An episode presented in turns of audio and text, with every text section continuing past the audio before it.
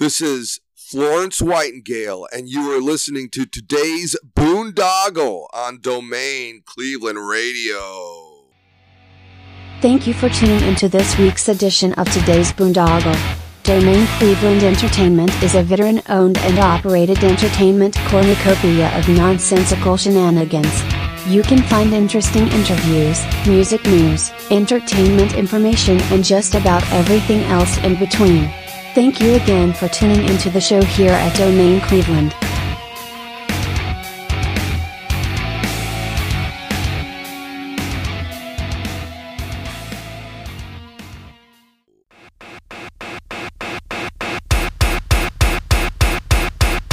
Hey everybody, it's Bill Bailey. Today's Boondoggle on Domain Cleveland Radio, and I wanted to introduce you to this very special edition, uh, Monday night news type program that we are starting here at today's Boondoggle.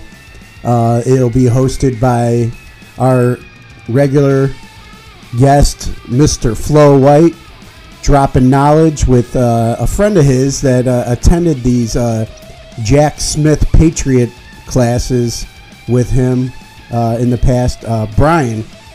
And uh, they have some really good conversations in these episodes. They're going to be dropping some serious knowledge, so prepare to be red pilled, my friends. And uh, without further ado, I introduce to you Monday Night Jack here on today's Boondoggle.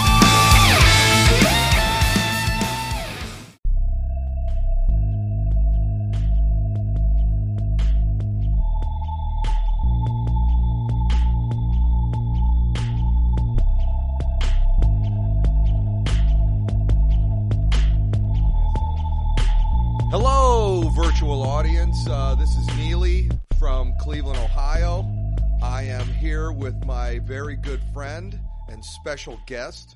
Actually, he's probably going to be a lifelong co host if we continue doing this, Brian.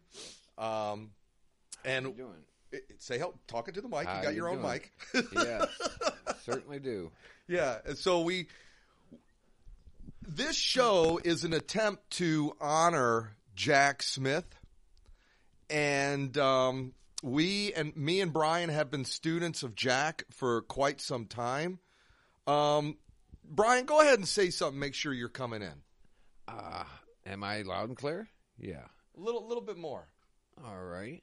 Well, yeah. As he said, we're students of Jack's for many years. Uh, we met uh, in Jack's class, actually. Neely heard me talking on a mic number of times, and uh, and therefore uh, decided uh, uh, I might be able to help him with certain things. Yeah, and speaking of help, um, I had been going to Jack for years uh, prior to meeting Brian. Um, and I had always longed to have uh, somebody around my age group that I could talk to, hang out with, because, you know, everybody else was like 10, 20, 30 years older than me.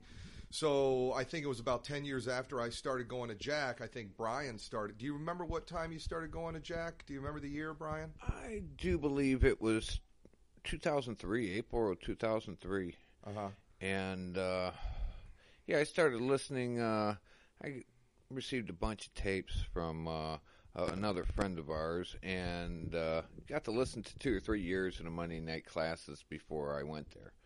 And uh, as I went there, used to be uh, a gathering of roughly 20, 20 people weekly. Yeah, it was uh, it was pretty popular in the olden days. It seems like in the past 10 years the group uh, the physical group got smaller and smaller and smaller.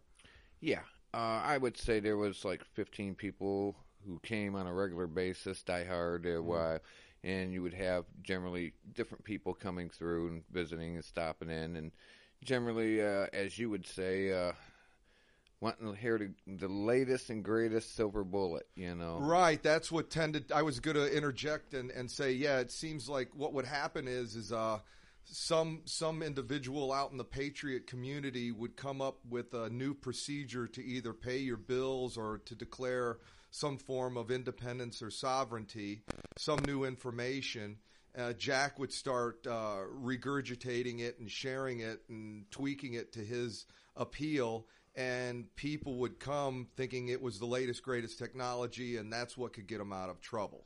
So yeah, it was always a silver bullet that seemed to get the classes uh, bigger in a sense. Yeah, but what uh, what attracted me to Jack was the to go to peace method. When uh, I first was introduced to uh, the study of redemption law or and that nature, uh, out of a curiosity over what happened in 9/11, uh, and so it, and a number of other issues I was going through at that time. Excuse me, but uh, yeah, when uh, when listening and going to the classes, uh, I got the sense that a lot of people were doing the same thing I was doing, which was actually taking things and studying uh, independently, so to speak, by going to law libraries and things of that nature. I was a lot surprised that a lot of people in the group generally just listened to Jack and, and a few other speakers and went to seminars. Uh, but uh, I think that was the main reason why the numbers would whittle down from here and there. But uh, the Monday night class, and what you know, like I said, what attracted me uh, to that was the fact that when you uh, listen to Jack speak, he was always uh, teaching to go to peace and to settle the accounts and not fight and argue, as so many people do And when well, when you don't know what's going on, that's generally where it leads to a fight and an argument. You know, in court, with dealing with their legal issues and and other other financial problems, uh, and a whole gamut of other things. So Jack's class was a really good uh, research a research class to go to. It wasn't a class like you would go to at a, a school or something where you know, a beginner comes there and starts studying, and you work your way up uh, grades to uh, uh, well to graduation or fruition. Uh, basically, what it was. Yeah, nobody ever graduated. No. Uh-uh. uh, what it was was more or less uh, a helping hand for people who jumped in and were dealing with a lot of things legally, whether it be their house, their car, or other finance things, or, or you know, uh, divorce or something to do with. And, and let me children. dovetail back to this is where the whole silver bullet theory comes into play. Because a lot of times people would come to Jack after they had spent everything they had on attorneys and mortgaged their home and did all sorts of and they had nothing left to shoot for except for some guy on the west side of Cleveland that was teaching this kind of stuff. So they would come to the class. Yes. Yeah. And, and Jack would always put out theories and concepts Mm-hmm. to help them uh, achieve a, a reasonable remedy to their dilemma. Okay, which is a very hard thing to do. Some people actually studied, some people didn't. Some people, like Neil said, uh, didn't never heard of Jack or anything until after tragedy has uh, struck. Right. So you know, it's hard to learn when you, you know something that might take anywhere from two to twenty years to really get a good understanding. Yes, and, and it depends because everybody learns at a different level and a different rate. Uh, but uh, you know, the class was very excellent for that. Uh, it was I used it as research material because I figured when I first got the tapes and started listening to Jack, I said, "Wow, I- I've heard other speakers. I when I was privy to his tapes, I was privy to a number of other speakers as well. And when listening to them, uh, I wouldn't say Jack sounded like he knew a lot more, uh, but definitely made more sense in the fact that, well, if you're going to live in a society, why would you want to be in a constant warfare with it? And that's basically what uh, society has done with the general population or citizenry, has turned them into enemies. And that's why everybody's having a lot of difficult times. And Jack was just trying to make a lot of sense of it. But he was a very a stickler at getting people to have more of an understanding of administrative procedures. And uh, the best thing about that is this is that's the basis of anything or any process that you're going to do because these are laws and rules that are recognized internationally, world around, okay, of how to communicate and settle out issues uh, of any manner. And so once you understand Due process giving notice, notice, notice that we Yes. talked about all the time. yes, It- the reason for that is, is so important because once you understand that, then that applies for anything that you're involved with in the commercial legal world. And on top of that, it teaches you and shows you how to how to create a proper record that can be recognized in any jurisdiction. And that's the key is uh, being able to keep a good record that is not just basically mere hearsay he said she said. And uh, that's the pretty much the answer to most most people's problems is understanding them two things. Uh, and Jack would expound on that uh, in many different ways uh, but the administrative procedure in its basic form is very simple okay, as well as uh, the record keeping. It's just as detailed as you want to get because everybody's situation's different. Everybody's paperwork and process will be ta- uh, be tailored directly to their issue because it wasn't a class where you go and Jack tells you how to fill out your paperwork. He's teaching you the nuts and bolts and what you had basically do and what one ought to do is sit back and think about all these things that you learn. One of the things he would always say is, uh, "We can help you get a contract if you can keep it." Yeah. I was just thinking about that on the way up here, actually. And that's basically what uh, Benjamin Franklin said. We've given you a Republican you keep it, form, yeah, of a government. right. Republican form of government, if you can keep it. Now that's an interesting thing right there. It's a form of republic, not a republic. A republic is very difficult to manage, very difficult uh, to handle because if you have a population of 300 million people, okay, you have to just to pass one little law or one little uh, uh, agreed rule, you have to uh, have an anonymous or basically a unanimous vote of the 300 million people. Very cumbersome, very difficult to do. So, uh, and not only that, uh, uh, too complex. Uh, I think it's only been done once uh, in Rome, and uh, that turned into a democracy.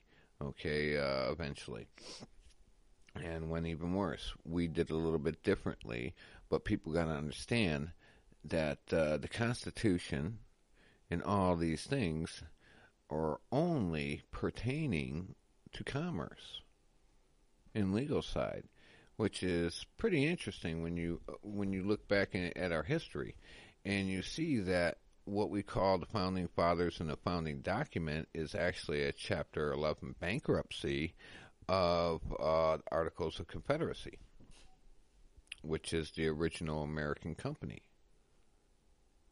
which is something that's not talked about, but it's come up in recent times again uh, with uh, Trump and uh, the new administration, uh, with uh, our Attorney General Barr and a number of others uh, who are now some miraculously appearing to be upholding the Constitution after it was basically all but a couple of articles or amendments of it uh, suspended. Now uh, that that brings me to something we've talked about a lot uh, over the past few months, especially, um, and then also talking about Q. A lot of people are very disappointed with Q, um, but um, let's uh, like you're one of my few friends who is well, not only first of all, you're like one of my only friends that is is uh, is versed enough in in the law and Jack Smith stuff and the understanding to see what is going by, to understand what might be going on behind the scenes. Jack used to always say, uh, "It's not what they say; it's what they do." Uh, he'd also say, um, "It's not what you do; it's the way that you do it." Remember that? Yes. And um, and so like you're um, you have been really positive over this, especially since the COVID thing started, compared to a lot of other friends. Um, I've got we've got I've got my buddy Greg that works for you know who, and um, they seem to have pulled the pin on the whole Q thing. They think that Q is just uh, part of the plan to uh, uh, make the hardcore patriots in the country stand down while we go through this final phase of uh, of of the totalitarian global government. And um, you're you seem very happy because you we talk about all the different things behind the scenes that would make one think, well, gee whiz, that's something that happens in a Republican form of government, where Trump gives all the power to the states. Um, you know, he's he's taken over the or he's restructuring the Federal Reserve Bank. Um, you know, so so what are your thoughts on that, Brian? Well, my thoughts on Q uh, is basically his timeline that people want to go through. Uh, and, you know, it is is scattered. In other words, it's not in order. So a lot of people are going to be disappointed when they expect certain things to happen and they find out that these certain things might not happen for another year or two because this is a long run process. But what what I'm basically happy about with what I see is something a long time coming. And uh, with uh, with society here and the so-called government, which is really has been uh, always a corporation from its inception. Uh, when uh, you go back in history, you find that basically uh, America wasn't discovered by Columbus, and many people were coming here long, hundreds of years before Columbus. It was well known. Uh, the kings of Europe, there in Britain, uh, wanted to annex uh, the riches of America, uh, the resources. And uh, so, as numbers of years went by and they seen nobody was setting up colonies, for the most people would adopt the, the Native Indians method of living and uh, ideologies, which weren't as primitive as we were led to believe. Mm. For the Five Nation Iroquois uh, were recognized internationally and traded internationally for a long time, and uh, the American uh, people basically joined into the Indian tribes. So that's why you had a, a, lot of Indian Cherokees who had Welsh blood and you know in them, and, and a number of other. Uh, don't want to get off topic, but you brought up in the past to me looking at old maps of parts of this country, and there were cities where when there shouldn't have been cities. Yeah, uh, there are what I've seen old maps uh, from the 1600s, 1500s, which show a different landscape. No five lakes, one big river that runs through there and all the way down to California. Yeah, uh, parts of California that were basically separated as an island. Uh, different, different uh, things. But what's interesting in the whole map making is they weren't as accurate in design and study, but when you see four or five different map makers make the same exact type of map or same looking with the attributes that there's a river running from east all the way to southwest, you know, southern wise to the west, then you, you realize that something changed. You yeah, know. Okay. Well, let, us not get off into another topic. Let's go back to uh, why do you think we're going back to a uh, a constitutional republic? Well, uh, if, and that is based on, I believe that that idea is based on if Trump su- succeeds and makes it into another term. Well, you, you kind of we'll see the fulfillment of that. You have to right? Under, understand how this all started. this all started with the, the Mayflower Compact, and to make it basically short, is uh, the king, uh, through many uh, many of his uh, abilities, made it very difficult on people, religious wise, uh, financially, and uh, made it look promising here to, to start off new in America.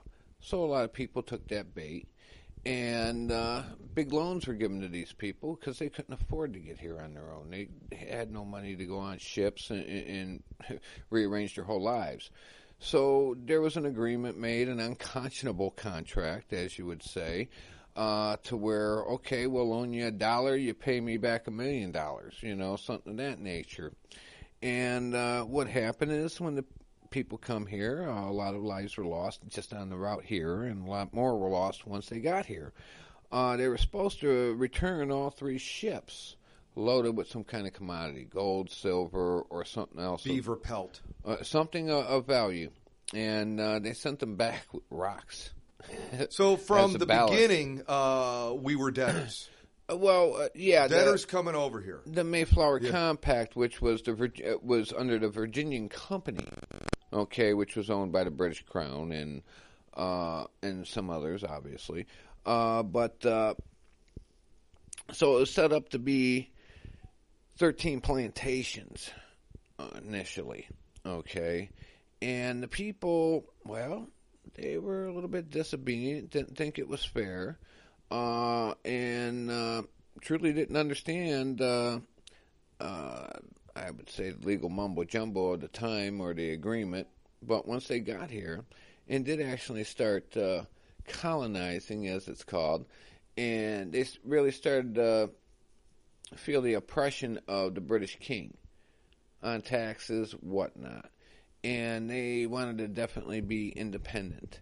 And so, by rights, they had all the rights to do that. Uh, although they did owe uh, the British Crown something for you know their time and energy to for the uh, Mayflower Compact to come here. Now, uh, when they started uh, the colonization, the colonization understood that they need to have, uh, even though they were independent in every way, need to band together for protection purposes and to be recognized in a commercial uh, in a commercial realm internationally so they could do trade. And so that's where, you know, your Articles of Confederacy come in is the, the American people wanted that company to come into play and the only way they could achieve that is through the five nation Indian, uh, Iroquois Indians, uh, which helped us, uh, the American people, be recognized internationally. Sadly, we put British officers in control of our corporation. Mm. And when we did that, they bankrupted it in a short period of time. Under the guise, well, it's an in- insufficient way of operating, okay, and this and that, and we need something different. But really, what it was is these British officers uh, got us into a revolutionary war, basically. Uh, and uh, took out great large loans to use mostly well for the war, but a lot of them for their own personal gain and needs. And what it was is, by the time the Constitution come around, the Constitution was really the refinancing of the payment of, of, them loans. Yeah, yeah. Uh, because uh, you know, all the loans they took out, uh, the American people had no understanding or no knowledge of that, or at least that's there's no record that shows that, you know. And so when we started the Constitution, we were given a Republican form, which wasn't a bad gig, okay. But the sole purpose was it was for this Constitution was to create companies to generate a revenue for two thirds of it to be sent off to Britain as a repayment. And uh, what ended up happening is that ended up being breached by the 1850s with the northern states uh, going into another contract with international bankers, which was a violation of the Constitution.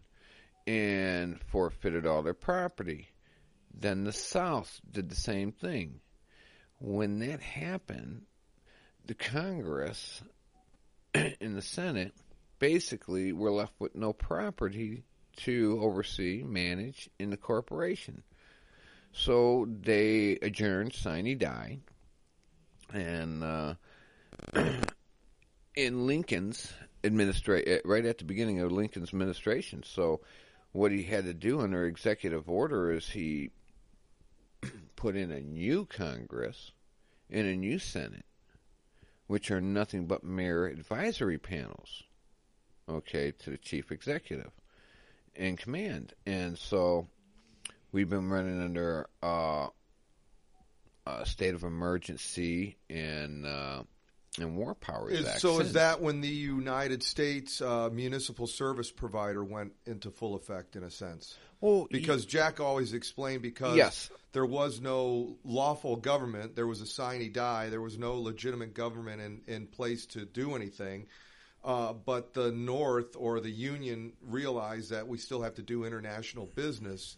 So I've always been under the understanding that that's when they created the United States, when it was always the United States of America, whether uppercase U or lowercase u or capital T or lowercase t. and that that began the fictional corporation. And then you, you have the Lieber Code yes, uh, and the 13th and 14th Amendments, you know, and the creation of the U.S. citizen. and the Communist Manifesto. well, tell me about, okay, well, don't, yeah, go ahead. What do you mean the Communist Manifesto? Well, this all ties in at the same time. Uh, uh, the Communist Oh, I see. Manifesto Yeah, yeah, yeah, yeah, yeah. was 1848. Yeah, when they were okay. thinking, yeah, yeah. And when you go through what the Emergency and War Powers Act and the Lieberman Code and the National Banking Acts that went into play, you see that it fall fell right under all ten planks of the so-called Communist Manifesto. Right, like no ownership of property. Yes. and- yeah. and that was the beginning. See, the republic uh, never uh, the Republican form of government never come to an end, but it did cease operation. Okay, with nobody running it and operating it. Jack Uh, would always say that it runs parallel with the democracy. Yes. But in the shadows. Well, and see- it can only be accessed if you know how to access There's a it. provision in the Constitution that was put there in the state of emergency that uh, the Constitution goes basically under suspension. Okay. And uh, whatever is needed to be done to restore uh, the uh, the constitutional Republican form of government would be necessary to take, could possibly be taken. So when Lincoln did that out of necessity, he had no choice, okay, because basically the Republic uh, had ceased operations with nobody to come back and operate it because there was no, no, no property to operate. And a corporation with no property basically just sits idle. And uh, this had happened due to the breach of the contract. And it was never laid out what the rules were going to be until that point. You see, of what happens under a state of emergency. And the War Powers Act is very interesting. And so is the Lieberman Code, because you find out under the War Powers Act, we're come under military control. And uh, you find out it's basically admiralty maritime law, international law and uh, you, this is what the democracy is. Okay, it's a like you said, it's a parallel running system, and I liken it to two ships. Well, everybody jumped off one ship and was cruising on another ship, and whenever they wake up and find out, oh, the last ship was better, maybe they'll jump back on it. But really, there's nothing wrong with it. It's just uh, the two ships. It's just who's in control. When you're on one ship, you have very little control, where on the other ship, you have total control. Yeah. You see, Well, you know, um, we're both in agreement that when Trump came in, he made those statements he was going to drain the swamp, and he told everybody Yes. in the inauguration that he was going to give the government back to the people. And you had Obama and Hillary sitting behind him, and you know, we know that if he were to go full bore and attack the deep state, um, at the time, he probably wouldn't have gotten anywhere. He would have uh, been called out a tyrannical dictator immediately. Like Q keeps saying, people can't learn the truth; they have to be shown the truth. Yes. And I, I still, I still believe that Q is is military intelligence to the people. And especially like I was going over the X twenty two report, which we've been watching for probably I think the guys had that show for almost a decade now. At least I remember it before Trump came around. I used to watch him years before Trump. But um, we both enjoy that. Me and you and our friend in Akron, we talk about it a lot. And um, what what shock you know we always hear with Q we say you know the future proves past, and like you said earlier, like he'll post something that has no relevance until like right now. And I didn't know this, but I I heard you remember when Ruth Bader Ginsburg. If you watch the last X twenty two, I think he talks about this, um, where Q was posting stuff about hydroxychloroquine Yeah. and about how um, it can be used for cancer, different like pancreatic cancer, which I believe um, the Multiple one things, Supreme yes. Court justice has. Well, and, and they and they believe it's rumored that she has been using hydroxychloroquine Uh-huh. um, for this. But you know, here again, the future proves the past. Like he's talking about something like I never heard of hydroxychloroquine until until this whole uh, pandemic. Uh, neither have I, to tell you the truth. And uh, the re- one of the reasons why we've never heard of it is it's like so many other things. is- They're suppressed. well, it, it's totally suppressed for the simple fact that in it. it undoes a, a program that they've been running for a hundred years that Yeah. brings them a lot of funding. Yeah. Okay. Uh, uh. and anything that undermines, Got you know, the system has to go. Can't have yeah, competition. You, see, the republic is the opposite of what we have, or I shouldn't say the opposite, but is almost like a mirrored image, uh, but in a reverse manner. What what the what you do in the public uh, in a democracy and uh, what's done in a, a public in a, in a republic are kind of totally different. Okay, in a manner. Uh, one, and I'll explain it in this manner. There's two purposes that you you could have a king. Okay, one is where you a, a- a number of people agree to appoint somebody to perform certain duties. Okay, kind of like a trustee. Yes. And then there's another manner where basically a group of people subjects themselves and everything they have to Re- one guy. Yeah. Yeah, relinquish uh, everything they have to one guy to make all their decisions for them. Okay? And well, that's basically a democracy, okay? and the pri- you know, the former there is a republic form of government. That's the big difference. One is the people have say, the other is corporations dictate everything. You, one of your favorite phrases um, that might relate to this is all people want to do. Let's say, like everybody's a prisoner, right? All the prisoners want to do is rebel and break down the old prison, only to create a new prison, Yeah. a more comfortable prison. a so more to speak. comfortable prison. Yeah, Yeah, yeah. to, more like to their taste, and, Uh-huh. and really, you know, we've been given a, a, great big deal of land to run around uh, free and enjoy what was there. And sometime in the past, Lord only knows when. Okay, uh, we decided that uh, well, we didn't like what we had, and we're gonna start changing this thing.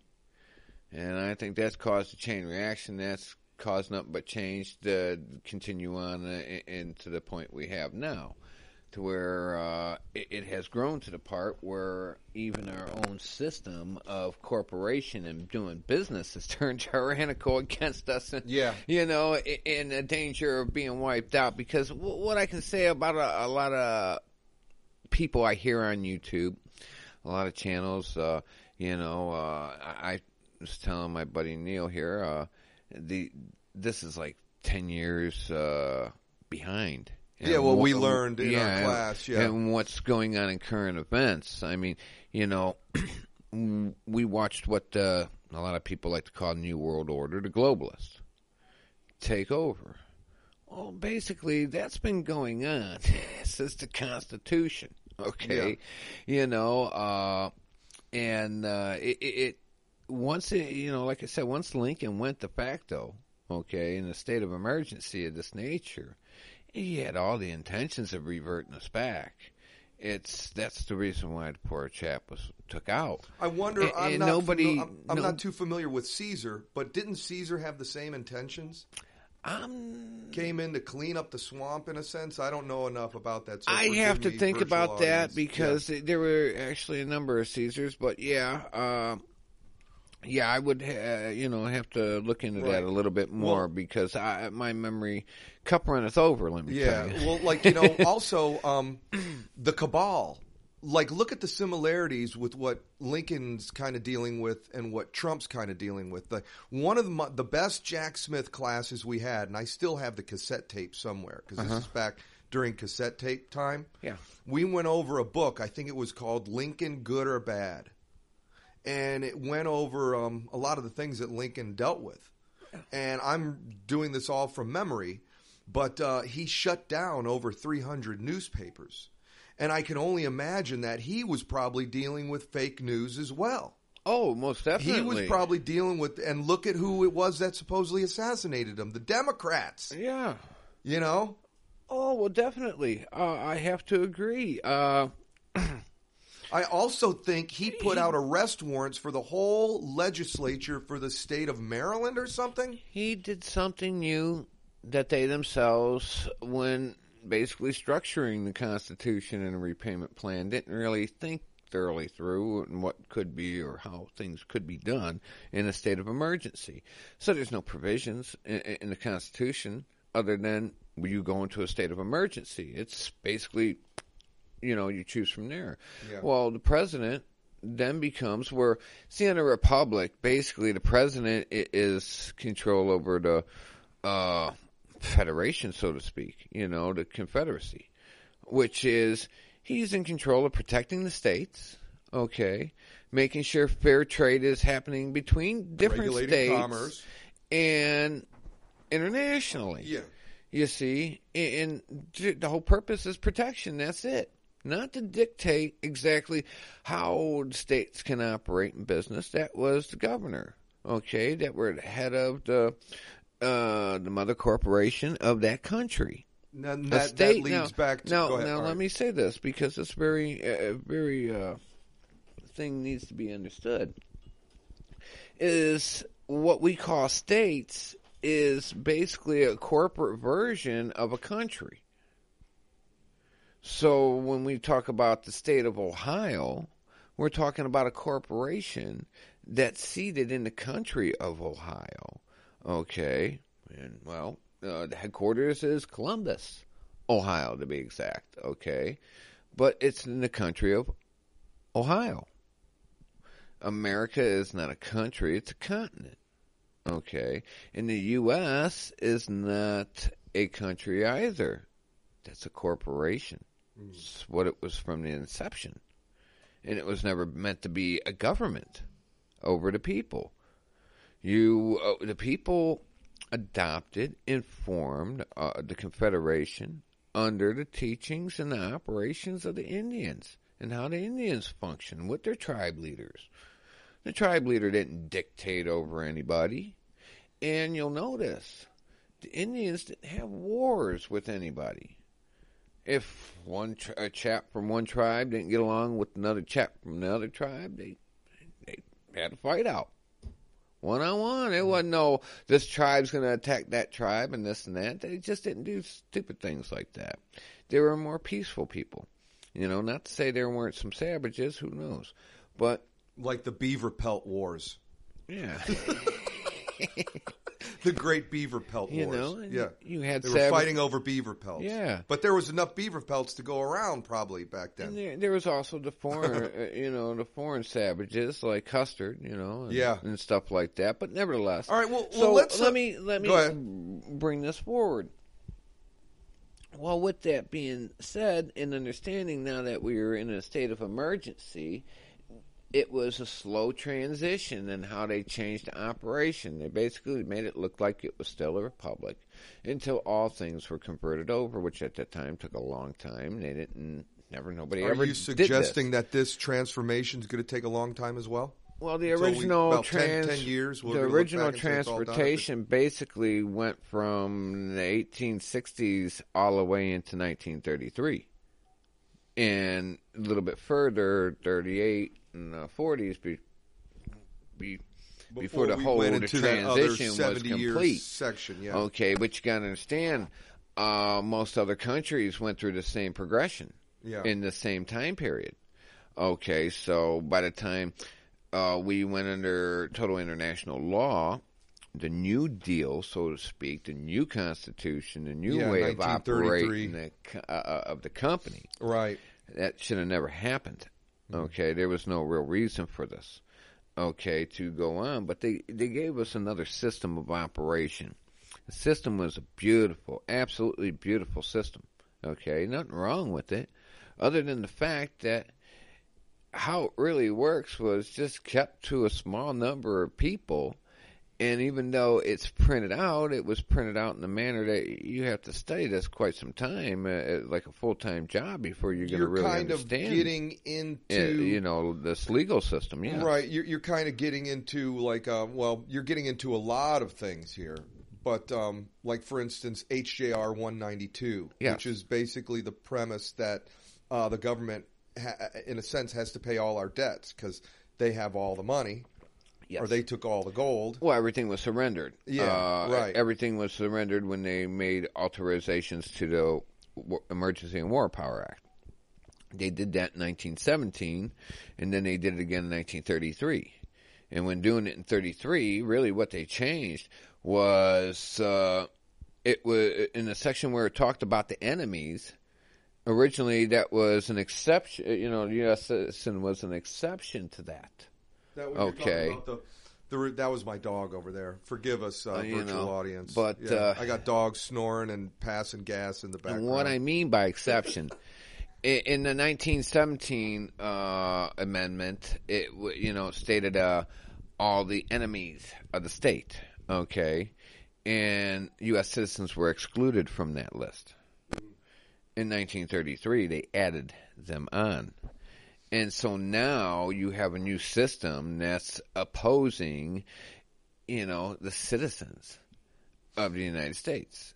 I think Jack would define it as uh, the Crown's ability to have foreign agents to come in and commit acts of soft warfare, extract funds and value in order to pay back the loan from that's been going on for years now. or the so-called yeah the so-called debt that never Yeah. ever gets paid Yeah. back even though they they take in millions and millions every single year for some 200 years or, or more actually more almost 250 years or so but you know they they're taking in two-thirds of everything that that is basically generated as far as a revenue mm-hmm. okay and that's pretty much i do believe come to an end in 2000 Okay.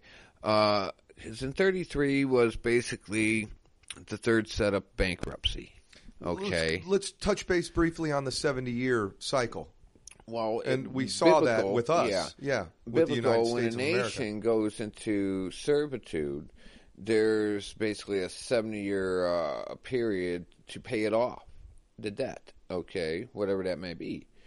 And so after you reached about 210 years, that that automatically is forgiven. Just extinguishes, and we're at that point Yes. right now, I believe. well, in a that sense. actually happened It in in 2000. 1999. Yeah, right. And then 9 11. yeah. And then we get into the NESARA, GESARA type Well, situation. supposedly NESARA was supposed to take uh, go into operation September 11, 2001. And as we know, that's the Trade Center uh, uh, attack and bombing. Or yeah, it's imploded actually. Yeah. Uh, and there's different ways they did it too.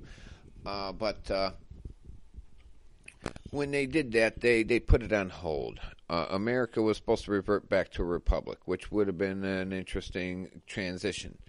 And uh, and basically all the debts were supposed to be quashed from that point on. As you see, that did not happen. What immediately happened is another state of emergency was put into effect. The Uh, Patriot Act. the Patriot Act revision was of the trading with the was enemy put act. into effect, which Yep. now became the new Constitution Mm. or the new operation. New Okay. Lieber Code. New rules of the new corporation under the same old name. Okay. Okay. Yeah. And what they did is they started giving, uh, lowering the finances, wanting everybody to come in and refinance their home.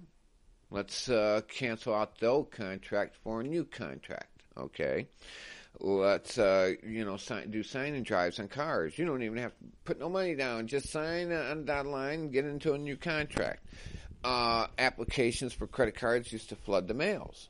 And the reason why that is, is they wanted everybody to contract into this new corporation and put themselves into debt and kickstart something new, which Right. that This was after 9/11 this when was all this right stuff after and they started flooding yes. the money market with money and the stock market started doing good in the early 90s. I Yes, think. and it got bankrupted when China found out that the people weren't really backing any of the bonds that were being sold. well, actually, it bankrupted around uh, 2005. It didn't last very long. This new company, uh, with the war uh, warfare, uh, you know, president and whatnot. But nevertheless, it was just furthering uh, and, and trying to prolong on a permanent basis uh, the system that had previously existed, where in America was in servitude to the British Crown, but now basically to the international bankers, or as they say, the Rothschilds, okay, or the Illuminati, whatever you want to refer them to as. Yeah. But basically, uh, they were working on what's understood to be at least a, t- a 20 year operation to permanently lock us into that uh, that type of system and not revert back to a republic. Are you kind of referring to what maybe X22 would call the 16 year plan with Obama and Hillary? Yes. Yeah. Yeah, I, well, it was obviously going on, you know, uh, a lot longer. I mean, think about it. Yeah. Uh, you know, the plan that they had had to start back i i with Bill, and before Bill with well, George. when they took out Kennedy. Well, basically Yeah, over the I mean, Reagan years, because look, to put together, uh, you know, something like the Patriot Act, uh, you know, that's. Let me let me put this to you this way, so you have an understanding. Uh, the Constitution, even though you know we see it is handwritten and it might have been one page, basically when printed out or when you print it out, it's probably about like 19 pages, you know, uh, off the internet, whatnot. Well, they took a document like that and we created a U.S. code from that. And we s- expanded that 19 pages to around 80,000 pages, okay? Which don't say very much more than an original 19 pages. You know, just got a lot of filler in there in regurgitation. And so basically, you know, to create a, a, a new set of rules like that, new set of rules like that, uh, takes a long time. You know, put together this type of stuff overnight, and it takes a lot of people. So they've been working at this for at least 20 years before it went into effect. They knew the time was running out, and the system was going to revert back to a Republican form from a democracy. And that was what uh, Clinton's uh, impeachment was about. Because you got to remember this there is no impeachment under a democracy, it's a censuring. That's what happened with Bill. He was being censured, and they used it as a, a public uh, a public uh, vote. Okay, you know, eh, well, if we impeach him, then uh, basically we go back to a republic. If we don't impeach him, we voluntarily stay as a democracy under international control, and that's what occurred. So immediately uh, the Nassar Act, which also was put together many years, was to crush the debt and, and to try to revert the democracy back to a Republican form. Well, I find it interesting that now you hear like the IMF, uh, they're talking about forgiving a lot of countries' debts. They're talking about, uh, I don't know if our Treasury's talking about forgiving loans in this country, uh, forgiving have. mortgages, and all sorts of stuff. They have. and, well, you, you got to understand, uh, there was a, uh, a document that floated around uh, uh, for a number of years called the Report from Iron Mountain. And uh, that, when that come out, basically this was uh, uh, a group of very intelligent people gathered from all over the world, okay, or all works, uh, you Walks know, of, walks of life. yeah, basically all walks of life uh, to deal with uh, geniuses, basically in science, literature, everything. Okay, and they were all put together in a top secret bunker, so to speak, and you know, given And forced to play Monopoly. basically, well, well, yeah, but basically they were given all the information of what was going on. Okay, and with uh, to come up with a report on what would it take to revert back to a Republican form of government. And basically, well, I imagine the people that were funding the whole thing and running the whole thing, you know, ultimately, you know, had, you know, say what was going on. The report come back and said it was impractical from the standpoint uh, of the people who had been successful in, in basically running the strings in this country or in the United States. It was impractical to go back to a, a Republican form of government. Or a yes, they government? would lose control and a lot of things that they worked so hard to build. You see, so it wasn't beneficial for the Rockefellers, uh, the Rothschilds, you know, uh, your FDRs or any of them guys, you know, and people in that manner of thinking that were basically greed, business, you know, uh, multi-production, you know, military. Keep people occupied and working all the time, making uh, basically disposable things, and not making enough money to just live comfortably. So constantly repeating the same circuit over and over, buying stuff, throwing it out, working harder and harder to only afford less and less as time goes on. Run us into the ground. And uh, all for who? So a few people can live luxurious lives, you know, out of the many. You know, only if you know a handful out of every couple million or whatever, you know. But that's basically what it's turned out to be as plantation as the way the corporations are used. We, we at one time I'll agree there might have been a purpose and a need, uh, you know, for the corporations, but basically uh, how they were used is what was bad about it and that's what's wrong with the system now. What Trump is doing is he's basically, it, it appears, okay, that he's picked up the ball, okay, from where Kennedy dropped it.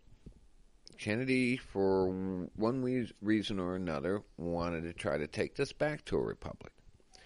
He canceled, okay, or wouldn't renew the charter for the Federal Reserve Central Bank, okay, to operate business he was uh, basically uh, minting uh, silver coin and silver certificates were being printed to be the new currency. Okay, uh, because we still had silver at that time. Uh, you know, Dave constantly says uh, an Extra Twenty Two report, and, and you know, probably for just to make things simple for people to understand that the gold stand we went off the gold standard in the early seventies. No, we went off the gold standard in 1933, uh, but we still had silver. Silver was taken. Uh, we went off silver, I think 71 or something around that nature. I have to double check to be sure on the actual time that happened, but it was silver that we come off of. And so uh, they took Kennedy out for that, and the fact that he was going to remove uh, the CIA from the United States okay, which is basically really ran by the, the Vatican, and uh, and try to return us back to a republic form of government. And uh, so, uh, no, CIA took them out. I was listening took to- the presidencies ever since. I was listening to one. I don't know if it was X twenty two or the Spotlight or one of his shows, or it could have been somebody else's show. And he was interviewing somebody, and, he, and they talked about the difference between Kennedy and Trump. And they said the two main differences is that Kennedy never pointed the finger at who his enemies were, No, or if he did, he didn't do it. He, He- didn't do it directly like Trump is calling out his enemies. you know what I mean? he- and then, secondly, so that way, if something happened to Kennedy, nobody really could point the finger at who killed him. And then, secondly, um, he didn't have the backing of the military like Trump has right now, or at least that's what we're told. But then we can see when he first got into office, there's a picture of him with his cabinet, or maybe I don't know if it was his cabinet, but maybe the top brass or whatever, or Yes. whoever. And he's they're all military. I believe when he started his cabinet, over half of the people, or like over a third of the people in his cabinet, were military people. Well, you got to understand, uh, it was always based on military since the constitutional days. The constitutional uses words, uh, military words and, and lingo right from the inception. But uh, yeah, well, what's happened here is, like I said, when they took out Kennedy, okay, basically the CIA took position with Johnson. Okay, and every president since Johnson has been a CIA agent. Okay. Yes, I would have to kind of agree. Yes, And so what you have now is a non-CIA agent. in 33 they seen what was how they reverted this thing and they brought it into a position where it can be ran like this permanently okay this system and it was you know they were scared to take the final steps in 33 uh, but they did it okay and they made the complete change and which we became basically communist okay the state owns all and you just have possession thereof and if you ain't acting right we take it away and punish you for being a bad little So all these know, people that are screaming they want socialism, they're kind of living. We are living in a socialist state. You don't have true possession of property, a allodial No, title democ- to anything. Everything's uh, registered out. democracy and communism are basically the same thing just packaged differently Right. Okay, there's no real difference there. I mean, nothing, nothing that you really want to talk about. I mean, that's of any importance uh, other than the name. It's just how we label things and how it's it, it- it's carried out, so to speak, because it makes the appearance that many have a voice or a choice in a situation, when in fact, uh, you know, only a handful of people actually decide which way the thing goes. Okay, this is why, uh, you know, it was easy to take out Kennedy and make a hostile takeover of the situation. The CIA did, and under the national international bankers. Okay, But let's face to it, bring it into right. a permanent servitude. Right. So now, okay, you got Trump. And if anything were to happen to Trump right now, especially before the election, it, it would be we would be in total chaos. And I would bet that some people want that. Well, definitely, Yeah. most definitely, they would want that. You know, because see, you got to understand, he, poses the ultimate threat. Okay, to what they've worked towards since they- Decades, hundreds since of Kennedy. years. Yeah, yeah. Since Kennedy. decades. He's foiling decades of their work. But this movement here is this specific movement, this hostile takeover, basically. Uh, you know, of the, with the CIA after the assassinate they assassinated Kennedy. Okay. Uh, was to bring the situation uh, in the American people into a permanent servitude. Okay, and uh, what's happened here is well, you know, as they've taken it so far and gotten away with it so many years, they got hapless and careless. Here you got a rich guy, okay, who has brains, you know, uh, some intestinal fortitude, so to speak, as well, and not scared, okay. Uh, speaking logically in interviews going back in the, in the 80s. I mean, and right. making With Oprah, sense he was saying the same stuff. Yeah. yeah, uh, you know, very business minded, understands how to run a corporation, how it should be ran. You know, he knows the ups and downs. He's been through bankruptcy. You know what I'm saying? Divorce and all this. Okay, he understands uh, both the public and the private operations of the finances. Okay, and so out of all people that actually run for presidency, this is the only guy that actually has any qualifications To handle this situation in, handle yeah. uh, uh, to bring a, a dying dead corporation back up and running and online, whether it be a democracy or a republic. Okay, and so the guy understands that we're basically in a democracy, we're just encroaching on people's private lives, okay, and using that for our own personal gain. And so, uh, like I said, th- these knuckleheads got laxed, you know, and Didn't think Trump would win. didn't think it, there was a hope in hell to unravel what they've worked so hard for. Nobody could do it at this point because the the system that they put together was so interweaved. They had checkpoints on everything. Nobody could make any. You know, you come out with a new item that might destroy the business of of four or five different conglomerates. Okay, but make everybody's life a lot better. That product ain't coming out. Let me tell you. Hydroxychloroquine in a Yeah. You're suggesting that. Oh yeah, and so or any kind of thing, any Yeah. any invention uh, uh, that would actually benefit the people. The corporations are geared in total purpose from to take from people. That's how they get bigger. We you take and take and take, and that's how you grow a corporation. Okay, a corporation by itself is nothing but a piece of paper. It don't do a damn thing. Okay, Remember, uh, remember how Jack would always um, take these uh, specifically like zombie movies Mm-hmm.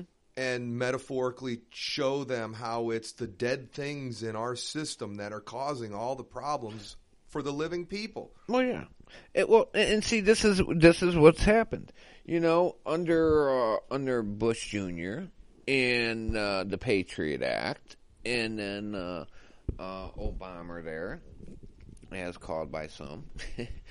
uh, what's happened is uh, they expected these military generals and admirals to actually run operate more operations against people, taking it even further to the point of uh, you know uh, maybe martial law, which what people don't understand is we've been under some form of martial law ever since the 1860s, This state of emergency. Right. And this is why you got the Lieberman Code that lays out the rules of operation when uh, people are uh, basically uh, Conquered. Conquered and ran by a, a Right. foreign military. Right. Uh, it's the rules of engagement for conquered people. Yes. So these generals and admirals, eh, you know, uh, started a movement called uh, America First, and they chose uh, a figurehead to be Mr. Trump. Do you and really why think that's not? true? I think there's a lot to it. Uh, I think there's a lot to it. I, I can't. Who knows? Okay, but I, I will say this. All right. In order to do what he's done, you'd need a military. Yeah. You Totally. have listen, you have a totally rigged election, okay? That can never be fouled up. All of a sudden, you know, that's why they laughed at, you know, even though they threw everything at Trump and it failed, they ultimately were laughing at him all the way to the end. Cuz they said, well, fuck it, it doesn't matter if he runs or not. and It doesn't We're matter what he gets out and here and. Yeah. says. Yeah. At the end of the day, we're going to be the winner, so fuck him, you know, is more or less what they were thinking. And well, he had a little military and a lot of people backing. Who and it wasn't about just money, and, and, and that's the other thing. You got a guy coming in here that you can't buy off. He can buy you off for crying out loud. So, I mean, that's something you don't want. That's what Hillary. You can't. We can't have a loose cannon come in here. You know, and just like uh, Pelosi, well, we can't have uh, somebody who hasn't been vetted in the political realm in office here. What I get enjoyment from is the fact that he's rarely ever taken any advice from the intelligence agencies which have been running everything and everybody says well he's stupid to not take advice from those people well he's getting military intelligence that's how he survived this whole time is through his own military intelligence, intelligence. That's Yeah. right. if he was relying on the secret service we'd be in another war you know if we were if he was relying on the NSA we'd you know. It's all right to have six to seven different advisory panels giving you advice, okay, about what they think this and that. yeah You're not obligated to accept any advice from any of them. Okay, you can come up with your own theory of what you want to do by taking pieces of what this one's saying, pieces of what that one's saying, and pieces Yeah. of what that one's saying, and you probably end up doing a lot better. And he's probably doing such things. You know what Yeah. I'm saying? He's probably taking in information from a lot of places. Trust me, this has been worked on as well for a long time. Not you know, to draw a parallel, when we talk about- Jack Smith did the same thing. Well, that's right. this Well, is Jack Smith Monday night. Well, remember this: when it, when we talk about legal research, it's just that research. Ain't nobody discovering or creating anything new. It's stuff that's already been done before. Yeah. When we talk about medical research and, and this and that, we're not talking about creating anything new. We're just talking about let's regurgitate something that's already been done. Yeah. You see, and this is really what what studying and under you have to do to understand where this thing was, how we got where we're at, and why it needed to be changed. And so, what we had is is what a lot of folks are still pushing out here is, uh, uh, well, basically Agenda 21, which really started, uh, you know, sometime around the 70s. Okay, got adopted in, you know, some 20 some years later, and. Uh, Well, NESARA started uh, uh, probably in the 70s too, you know, and uh, was supposedly signed in by Bill Clinton. Uh, haven't verified that yet, but Well, We'll Wikipedia would, would say the whole thing is a big conspiracy. well, Wikipedia says all kinds of Yeah, things, you know, right. not necessarily true. Uh, you know, and, and always subject to change, apparently. Yeah. But uh, nevertheless, uh, it's basically a, a plan how to revert back to a republic. Okay, we know Kennedy wanted to do that, so it was probably uh, inspired and funded by them same people that were working with Kennedy. Okay, uh, and slowly gaining ground. But even if it was signed in, you know, the new, the basically overran system with this criminal uh, enterprise that they got going on is not gonna. Oh, okay. Well, let's follow that. No, I said we're gonna just ignore that and we're just gonna carry on. Well, uh, uh, all of a sudden, now you got a couple presidents firing all these admirals and generals because they don't want to basically decapitate U.S. citizens and this and that for no damn good reason. Okay, so they start getting together and talking with all the people they know, and next thing you know, you might have them running into a lot of redemption people. Okay, Right. in that field, hipping them up about you know Right. more of the constitutional Sure. laws, and they Right. probably recruited some uh, some masterminds in that manner. Look at all the information that is available on YouTube today compared Oh. to 15, 20 years ago. YouTube, the internet in general. I, I mean, know. just It's staggering. It- And- and- it's now everybody seems to be not everybody, but there's a lot more people that talk about the topics that we that we're versed in now. It's much more public oh yeah, than I, I've ever seen it, Well- and that gives me some hope. Yeah, that does. And there's certain things that are depressing. I mean, certain people are into the you know the whole Illuminati thing. Well, you know, when I started studying law, I kind of. You know, I learned about them, but that's not the purpose. The purpose is not to let's, you know, idolize or, you know, be scared of what certain people are doing. How uh, more importantly how is it that they do what they do? How do they get away? How do they manage the money? What rules are they operating under? And, And- what am I doing unwittingly Yeah, that that- allows them to do it? yeah. How am i over here voluntarily giving up everything that i got? Right. and I ever have you know why they live high the hog on all the fruits of my labor. Okay. Well there's that's a long story and that starts with the, basically the beginning of the, uh, the way we form this uh, corporation on this continent and uh, but nevertheless uh, when you look at what's going on it appears that that's basically who who recruited Trump another sound mind okay you know that spoke logically business wise and, and politically uh, about the U.S. and its foreign dealings and everything else, you know, for many years on, on just national TV. you know, uh, and a good candidate because, well, basically, obviously, he's rubbed elbows with all these people. He's seen how who's sick and who's not sick out of these groups. Okay, you know, uh, because uh, you got good people and rotten people all over the place. You know, it's not oh they, these are all bad and these are all good. It just don't work that way. But uh, so now we we have him come in office.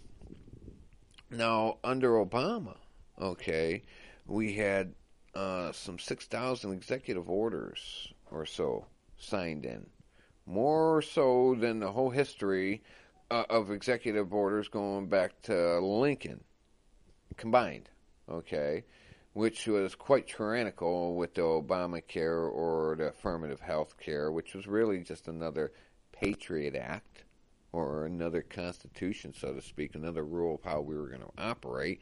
Thank God it never went fully into effect. Otherwise, we would be seeing concentration camps uh, mass pandemics, wars, and, and, many other tragedies right now, and we'd be in a really bad shape. And so, uh, okay, so basically, what's occurred is this: Trump come in, he's basically shut down most of what the globalists, uh, elite have had planned and going on, and has been taking all the steps to recreate a new economy and a new structure based off the Constitution. A what one of my buddies would refer to a hybrid republic. Okay, giving the power and control back to the people, not the so-called government or corporation. Hmm. You know, we've gone over an hour so far, and um, I'd like to say that you know, our goal here is to kind of continue in the path of Jack. Once Jack passed, uh, I think everybody realized a great treasure was gone, and in a way, it, it, I, I feel the same. I definitely feel that, I, I, and I'm I'm assuming I'm I'm I'm sharing that that feeling with everybody. Um, and it's it's tough because I was so in the habit of coming home and seeing that Monday night and just downloading it and listening to it at my leisure. And I felt confident that I was keeping up with the latest, greatest legal technologies, but also, you know, the way that Jack kept up with world affairs. And that's my hope is that we can maybe continue in Jack's footsteps. And so, what I'm basically saying to the virtual audience is, is if anybody gets this, because this is mine and Brian's first attempt, and if they like it, um, and if they have any questions, I was thinking they could email me at thewaterguy216 at gmail.com. That's the water guy 216 at gmail, or as Jack would say, point com. but yeah. uh, if you have like something you'd like us to talk about, some topics that me and Brian could go over – or like legal procedures that you didn't finish up. We'd like to kind of start getting into those things as well. Correct, Brian? Or am yeah, I, no. am I kind of speaking the same well, idea that you have here, or would you like to share something else with the virtual audience? Well, what I'll say about Jack's class was very interesting in what he tried to point out. He tried to point out with his movies, okay, it's not the the plot of the story or, or the characters uh, so much as it was the acts and actions of the characters, what they were doing, how they were doing it, why they were doing it. Okay, and by learning to recognize that, okay, you can learn to recognize what's going on in the courtroom and a lot of certain procedures and, and techniques that uh, the legal financial system has utilized for many years to manipulate people. Mm. And so when you come to an understanding of what it looks like when it's going on, you know, so that that was the main point of what he was really bringing out and what the, the movies are showing us is how these procedures and, and how we get caught up in these situations. And uh, I like that very much. A lot of people didn't. Uh, I'm not so much up and up on movies like Mr. Smith there, Uh, I have done that with a lot of music. Uh, I even used to speak in front of the class there in the beginning, and sometimes I think I don't know if Caleb would move them or not. Uh, you know, yeah, well, you know, that vicious. It's that hard to say, yeah. Caleb there, you gotta look out for him. you know, yeah, but he's up to uh, no good. you know that's right. Uh, he's going to get us for this if he hears it. you know that. but uh, Well, you know, but yeah, uh, I mean, you know, I, I learned a lot from that. Okay. and uh, that you know, Jack has been very, very helpful in many ways to many people. Uh, we'd like to keep a lot of that going on. I, I don't know if I'd be doing the movies quite as Jack because he, he was really that was. well, the was movies great. have gotten destroyed anyways because this whole COVID thing. Well, So yeah, they're all done rely now. On videos from Netflix now. Hollywood's kind Soros-funded of exposed movies, and yeah. going down their their uh, uh, trafficking rings and all this, and it's just terrible. Well, but before we close, we talked about this, and me and you have a bunch of them, and I'm sure a lot of the virtual audience members have a bunch of them too. But just to close, do you have an interesting, like two, three minute story about Jack that uh, brings back uh, a tickle in your heart? actually, there, There's so many of them. yeah, there's quite a few. I mean, uh, I remember one time uh, a buddy of mine took a friend of his up to Jack's class. Yes, I know which buddy of yours it was. it was, a too. beautiful thing because it, it, it reminded me of the first time I went to Jack's class with a friend of mine, and he kept nudging me. Oh, get up on the mic, you know, Ask and ask this question." question and Yeah. ask him that question, and I, I- you know, I, after a few years of listening to the tape, you know, listening to all these tapes over a span of years, I'd noticed people would get on the mic, quickly ask their question, and run back to their seats, you know, and half the time they would just speak from their seats, and well, Caleb would give them a thrashing. get over on the that, mic, you know, but. uh but nevertheless, uh, they'd get up there and try to run back to their seats, and, and Jack would, you know, drag them back up to the mic, and, and, you know, and Well, expound upon that, you know, which was which was cool, Yeah. but a lot of people would get really nervous and scared of that. And so when I was being nudged up there the first time, I looked at my dude. I said, "No way!" I said, "I'm not getting tore up up there. You know, I, I'm just, I'm new. Yeah. you know." Well, my one buddy takes his buddy up there, and and he was wanting to understand something about uh, I don't know if it was his mother's uh, mortgage, it's something to do with their mortgage or something of that nature. And Well, that particular individual that was brought to that class by the particular individual who you're friends with, mm-hmm. who I know very well, mm-hmm. that individual that was brought to the class, it's almost like he, if I could say so, he kind of had his own little thing. Like he he wanted to talk about what he wanted to talk about, uh-huh. and that's one thing Jack wouldn't take because this was Jack's class. This was Jack's platform. And if you come in there and you try to get him off topic or whatever, or get him onto something he didn't want to talk about, or get involved in your business, you know, he would kind of let you know. And I Oh, think. I know who you're talking about. And and my buddy, oh, I, I let the cat out of the bag. I brought the individual. Is it is it you who I'm who I'm talking who you're talking about? Yes, yes, yes. And he kept getting on the mic. And what did Jack say to him? Brian? Well, as Jack was trying to explain the procedure, that was totally foreign to this gentleman because well, he never even been to one of these classes. And he only had a public understanding of And the way he- things yeah, run. Yeah. very conventional public understanding of how things operated. And when Jack was trying to explain something that was totally foreign and unconventional to him, he he couldn't wrap his mind. It made no sense to him. Yeah. So he kept carrying on, and Jack was just trying to really nicely usher him off Yeah. the mic because Right. it was obvious the guy never even, you know, knew nothing of, of law or redemption in that nature.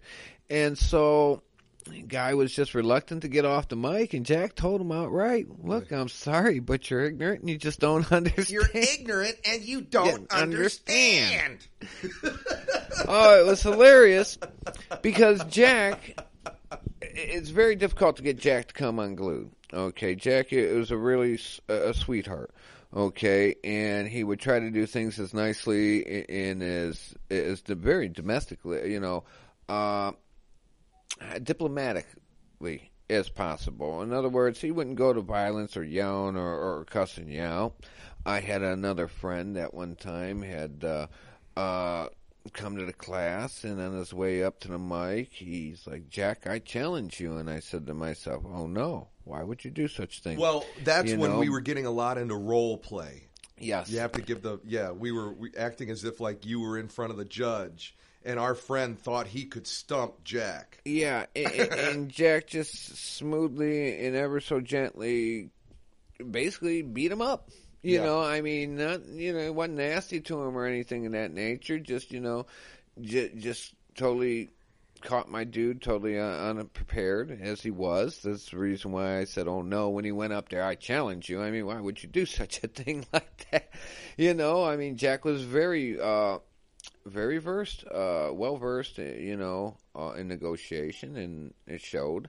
And uh, well, my buddy got pissed off and stormed out of there, you know, and it was kind of funny. Uh, but like I say, because that was a rare occasion, Jack would try to help you understand as much as possible, and that's uh, that's where he'd also get cut down by a lot of people because he was long-winded you know, uh, you can give somebody their answer to them in just a, a couple short sentences, generally, of what they need to do. But uh, just giving them their answer without uh, supporting i- i- information, it leaves them kind of swinging in the breeze there. So he would try to give people all the information on that particular thing to use as a research thing, but a lot of people would get overwhelmed, forget half of what was said, forget the gist of what was said, and be more confused than they were in the first place. And trust me, when you're dealing with things uh, that are as big as this game of Monopoly, uh, it takes a lot of time, a lot of patience, a lot of reading and studying. Uh, turns into a full time job actually, for at least a period in your life. You know, uh, and uh, until you basically uh, sit down and start to think and process and for yourself what's going on, not just going by somebody's words. That was the beautiful thing about Jack. Every week he was bringing up a lot of pertinent things, okay, and not really telling you what to think about it or how to think about it. It was more to bring it up as, okay, well, you know, I'm going through this problem here. You know, he's just talked about that. Let me research that. That might be an answer or it might be useful to me in some way. And if you followed up like that, you know, because my, I always thought, well, okay, he learned it from somewhere. Where did he learn this information? And go there and read the same things, and eventually it will burn in your mind, you know. Yeah, we got uh, sn- snoring going on in Olivia's the back really snoring, man. Well, with that, we are going to sign off. Uh, we've done an, an hour and 20 minutes. And uh, we uh, just want to say thanks to anybody out there who's listening, I suppose. Yes. And uh, we'll try to keep doing more of this in the future and keep you uh, abreast of it. And uh, with that, we shall sign off. Peace. Peace out. Bye.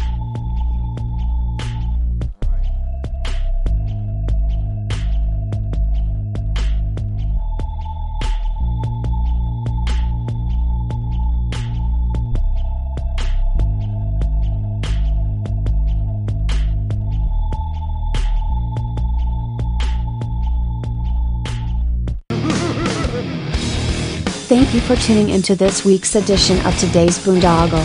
Domain Cleveland Entertainment is a veteran owned and operated entertainment cornucopia of nonsensical shenanigans. You can find interesting interviews, music news, entertainment information, and just about everything else in between. Thank you again for tuning into the show here at Domain Cleveland.